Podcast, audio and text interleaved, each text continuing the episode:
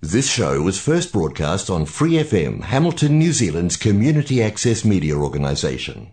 For more information on our lineup of shows and the role we play in the media, visit freefm.org.nz. Hi, it's Vanessa from the Fighting Stigma Show on Free FM. Are you a Waikato local? Do you have an idea for a radio show? Do you want to try your hand at being a content creator on Free FM? If so, check out our website on freefm.org.nz or find Free FM on Facebook and get in touch.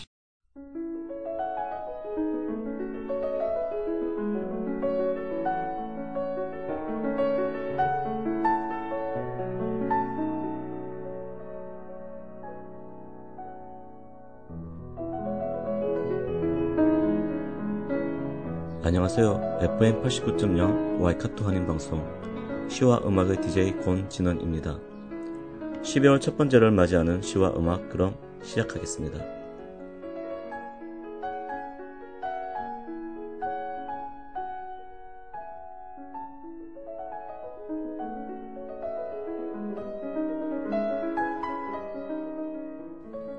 시와 음악은 여러분이 좋아하는 시, 감동 있는 따뜻한 글들, 듣고 싶어 하시는 노래들, 그리고 여러분 인생의 다양한 이야기들로 꾸며가도록 하겠습니다. 시와 음악은 매주 목요일 저녁 7시 30분에 본 방송이 되고, 그 후에 토요일 밤 9시, 그리고 월요일 새벽 5시에도 재방송을 들으실 수 있습니다. 또한 Free FM 89 웹사이트와 팟캐스트에서 방송을 다시 듣거나 다운로드 받으실 수 있습니다. 여러분의 사연과 재미있는 에피소드 신청곡 기다리고 있으니 매일 siwaumak 골뱅이 gmail.com으로 많은 참여 바랍니다.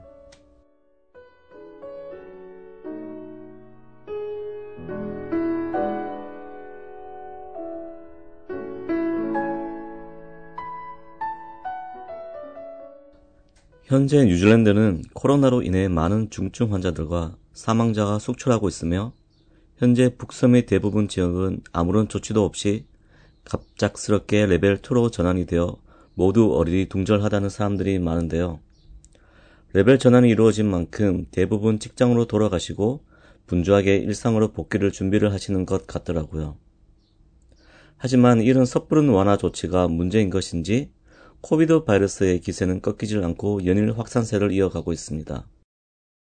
그래도 오클랜드 기준 1차 접종이 90% 이상이라 코로나 확산이 조금은 주춤하게 되지 않을까라는 생각을 내심 기대했는데 남아프리카 공화국에서 변이된 새로운 변형체 오미크론으로 인해 전 세계가 다시 Covid 공포에 휩싸인 것 같더라고요. SF 영화를 보면 미래의 세계는 질병이 노출이 되어 생활 하나하나가 모두 컴퓨터에서 통제가 되고 아침에 자고 일어나면 제일 먼저 건강의 이상과 질병의 감염 여부를 확인하던 영화 속의 주인공이 어쩌면 미래의 내 모습이 아닐지 생각하니 한편으로 아찔합니다. 오늘은 예측 가능한 미래에 대해서 한번 이야기를 나눠보는 시간을 가져보겠습니다. 과연 세상이 얼마나 다이내믹하고 빠르게 바뀌고 있는지 이 시간을 통해 조금이나마 겪어보시지 않을까 생각합니다. 그리고 함께 보면 좋은 영화도 추천해 드릴 테니 시간 되면 꼭 보시길 바랍니다. 먼저 노래 한 곡 듣고 시작할게요. 이른 아침 작은 새들 노랫소리 들려오면 언제나 그랬듯 아쉽게 잠을 깬다 창문 하나 햇살 가득 눈부시게 비춰오고 서늘한 냉기에 재채기 할까 말까 음. 눈 비비며 빼꼼히 창밖을 내다보니 삼삼오 아이들은 제잘되며 학교 가고 산책 갔다 오시는 아버지의 양손에는 효과를 알 수 없는 약수가 하나 가득 음. 딸각딸각 아침 짓는 어머니의 분주함과 엉금엉금 냉수 찾는 그 아들의 게으름이 상큼하고 깨끗한 아침의 향기와 구수하게 밥 듬드는 냄새 새가 어우러진 가을 아침 내겐 정말 커다란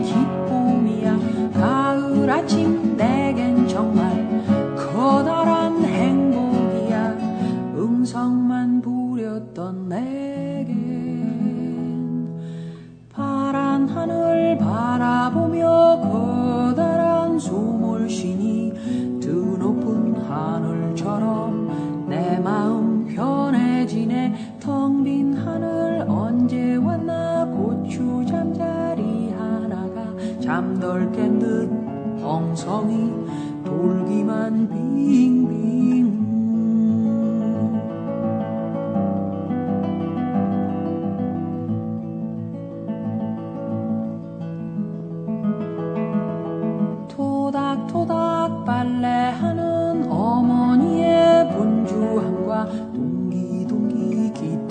치는 그 아들의 한가함이 심심하면 저대는 괴종식의 종소리와 시끄러운 조카들의 울음소리 어우러진 가을 아침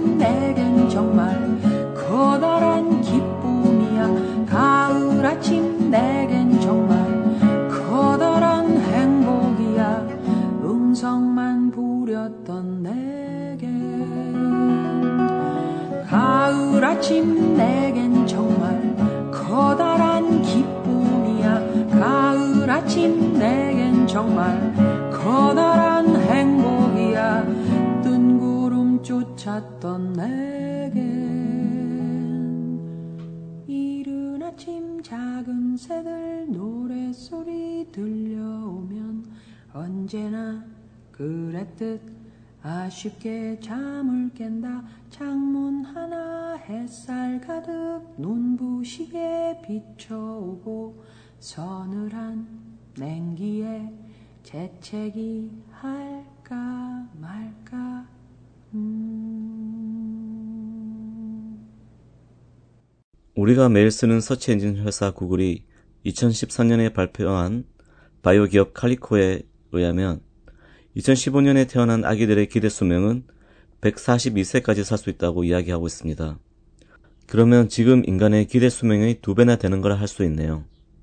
또 한편으로는 인간은 절대 150살까지 살 수 없다고 말하지만 역사가 증명해 주듯이 인간의 평균 수명은 해가 거듭될수록 느는 것을 보니 시간이 지나면 언젠가 정말 그렇게 되지 않을까 합니다. 과학자들이 DNA를 분석해 본 결과 원래 설계된 인간의 자연 수명은 38세라고 하네요. 이는 침팬지와 네안데르탈인의 수명과 비슷하다고 말하는데요.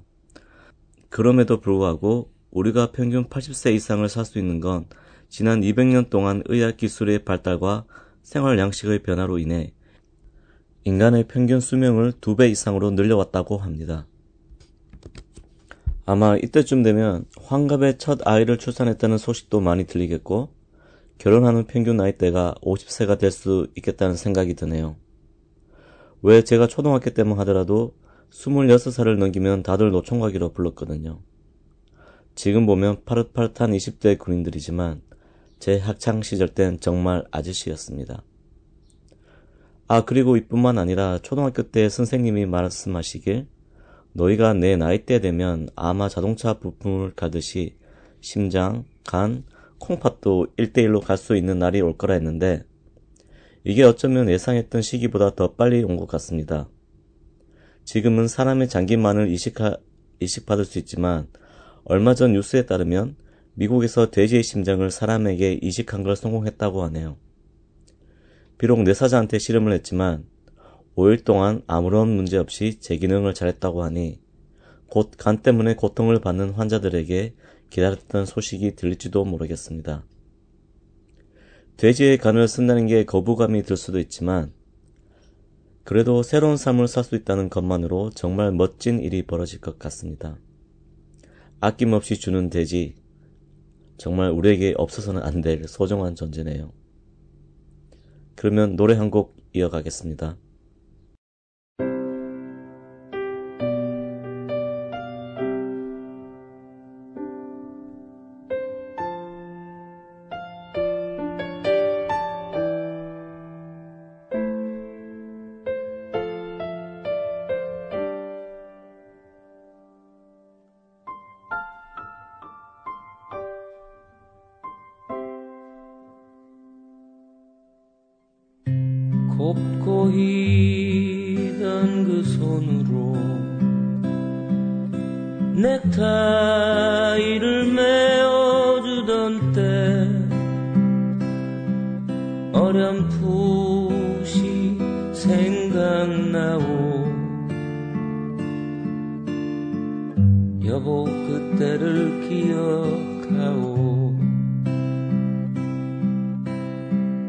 막내 아들 대학 시험. 든 눈으로 지내던 밤들 어렴풋이 생각나오. 여보 그때를 기억하오. 세월은 흘러 여기까지 왔는데 인생은 그렇게 흘러 황혼에 기우는데 큰 딸아이 결혼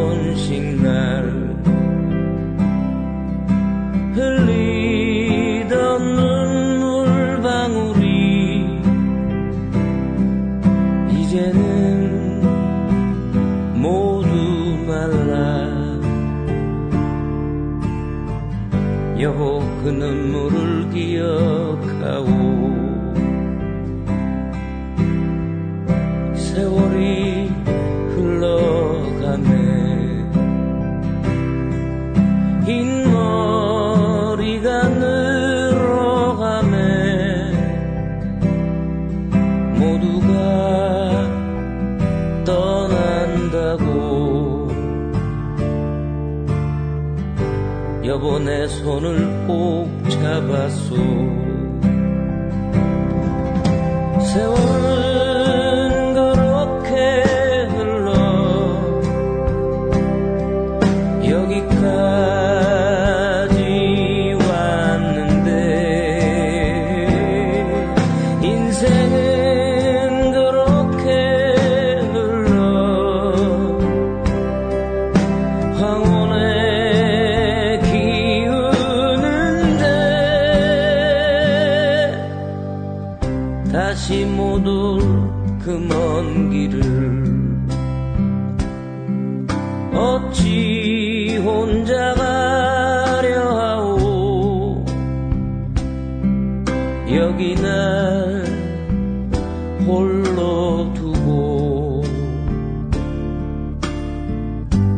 여보 왜 한마디 말이 없소. 여보 안녕히 잘 가시게. 여보 안녕히 잘 가시게. 여보 안녕히 잘 가시게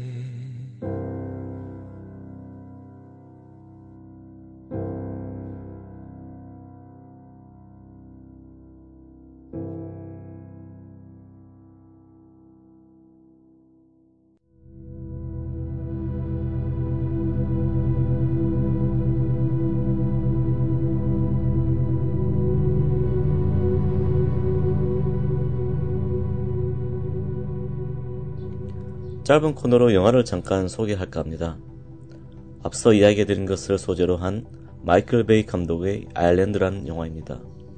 주연은 이완 맥그리거, 스칼렛 요한슨, 영화의 간략적인 시나리오는 이러합니다. 2019년 요한 맥그리거와 스칼렛 요한슨을 비롯한 사람들은 환경 오염으로 바깥 세상과 격리된 채 규칙적인 생활을 합니다. 자기들이 환경 오염으로 멸망한 인류의 마지막 생존자라 믿는 이들은 복권에 당첨되어 지상에 남아있다고 전해지는 환상의 섬 아일랜드로 가는 것이 유일한 꿈입니다. 영화 아일랜드란 타이틀은 바로 그들이 그토록 꿈꾸던 파라다이스 섬을 일컫는 거죠. 그러던 어느 날 이완 맥그리거는 외부에서 들어온 벌레를 근거로 자신의 생활에 의문을 품고 격리시설 곳곳을 둘러봅니다.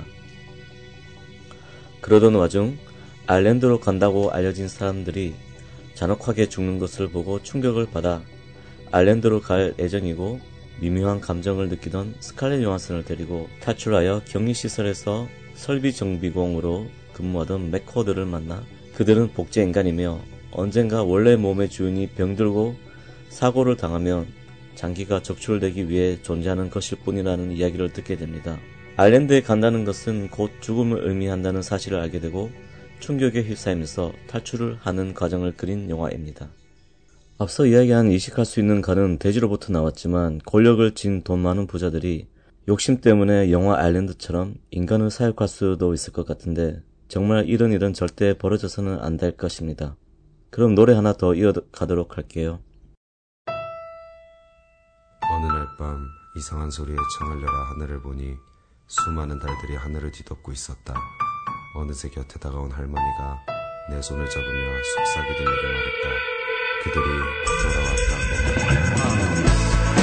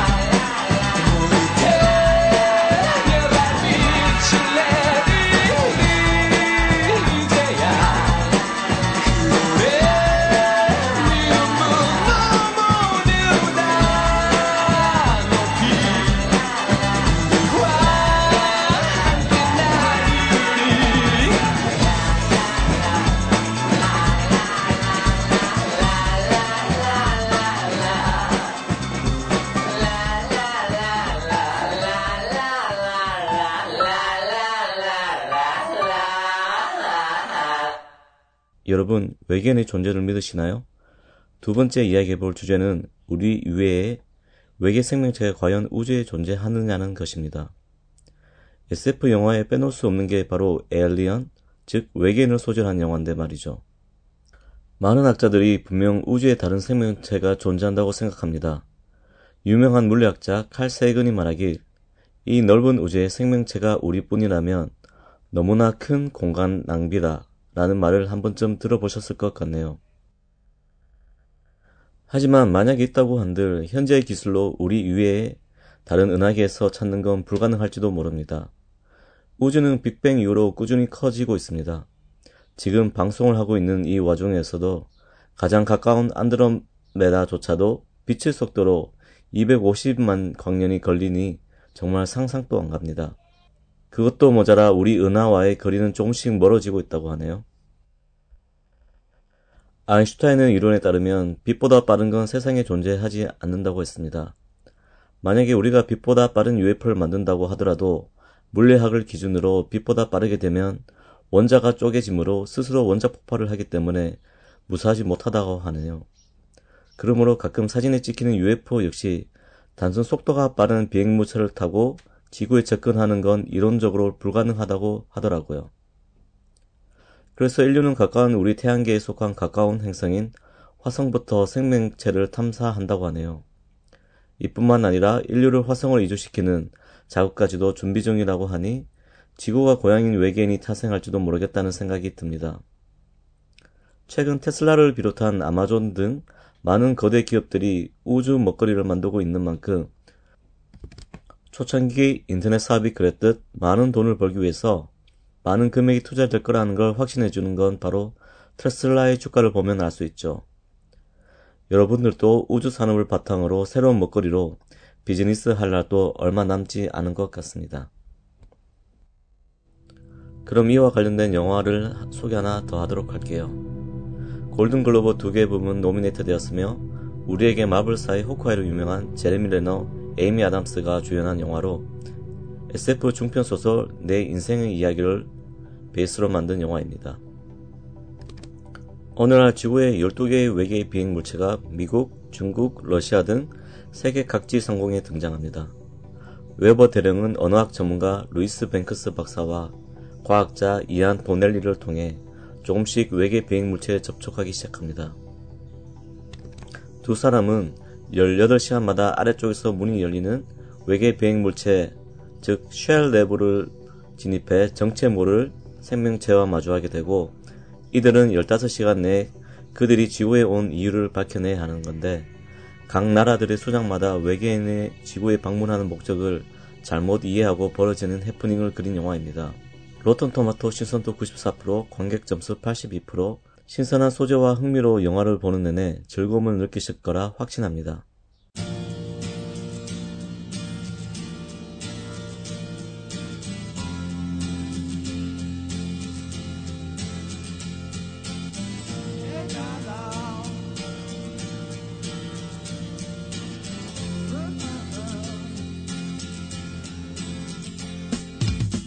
Didn't know what time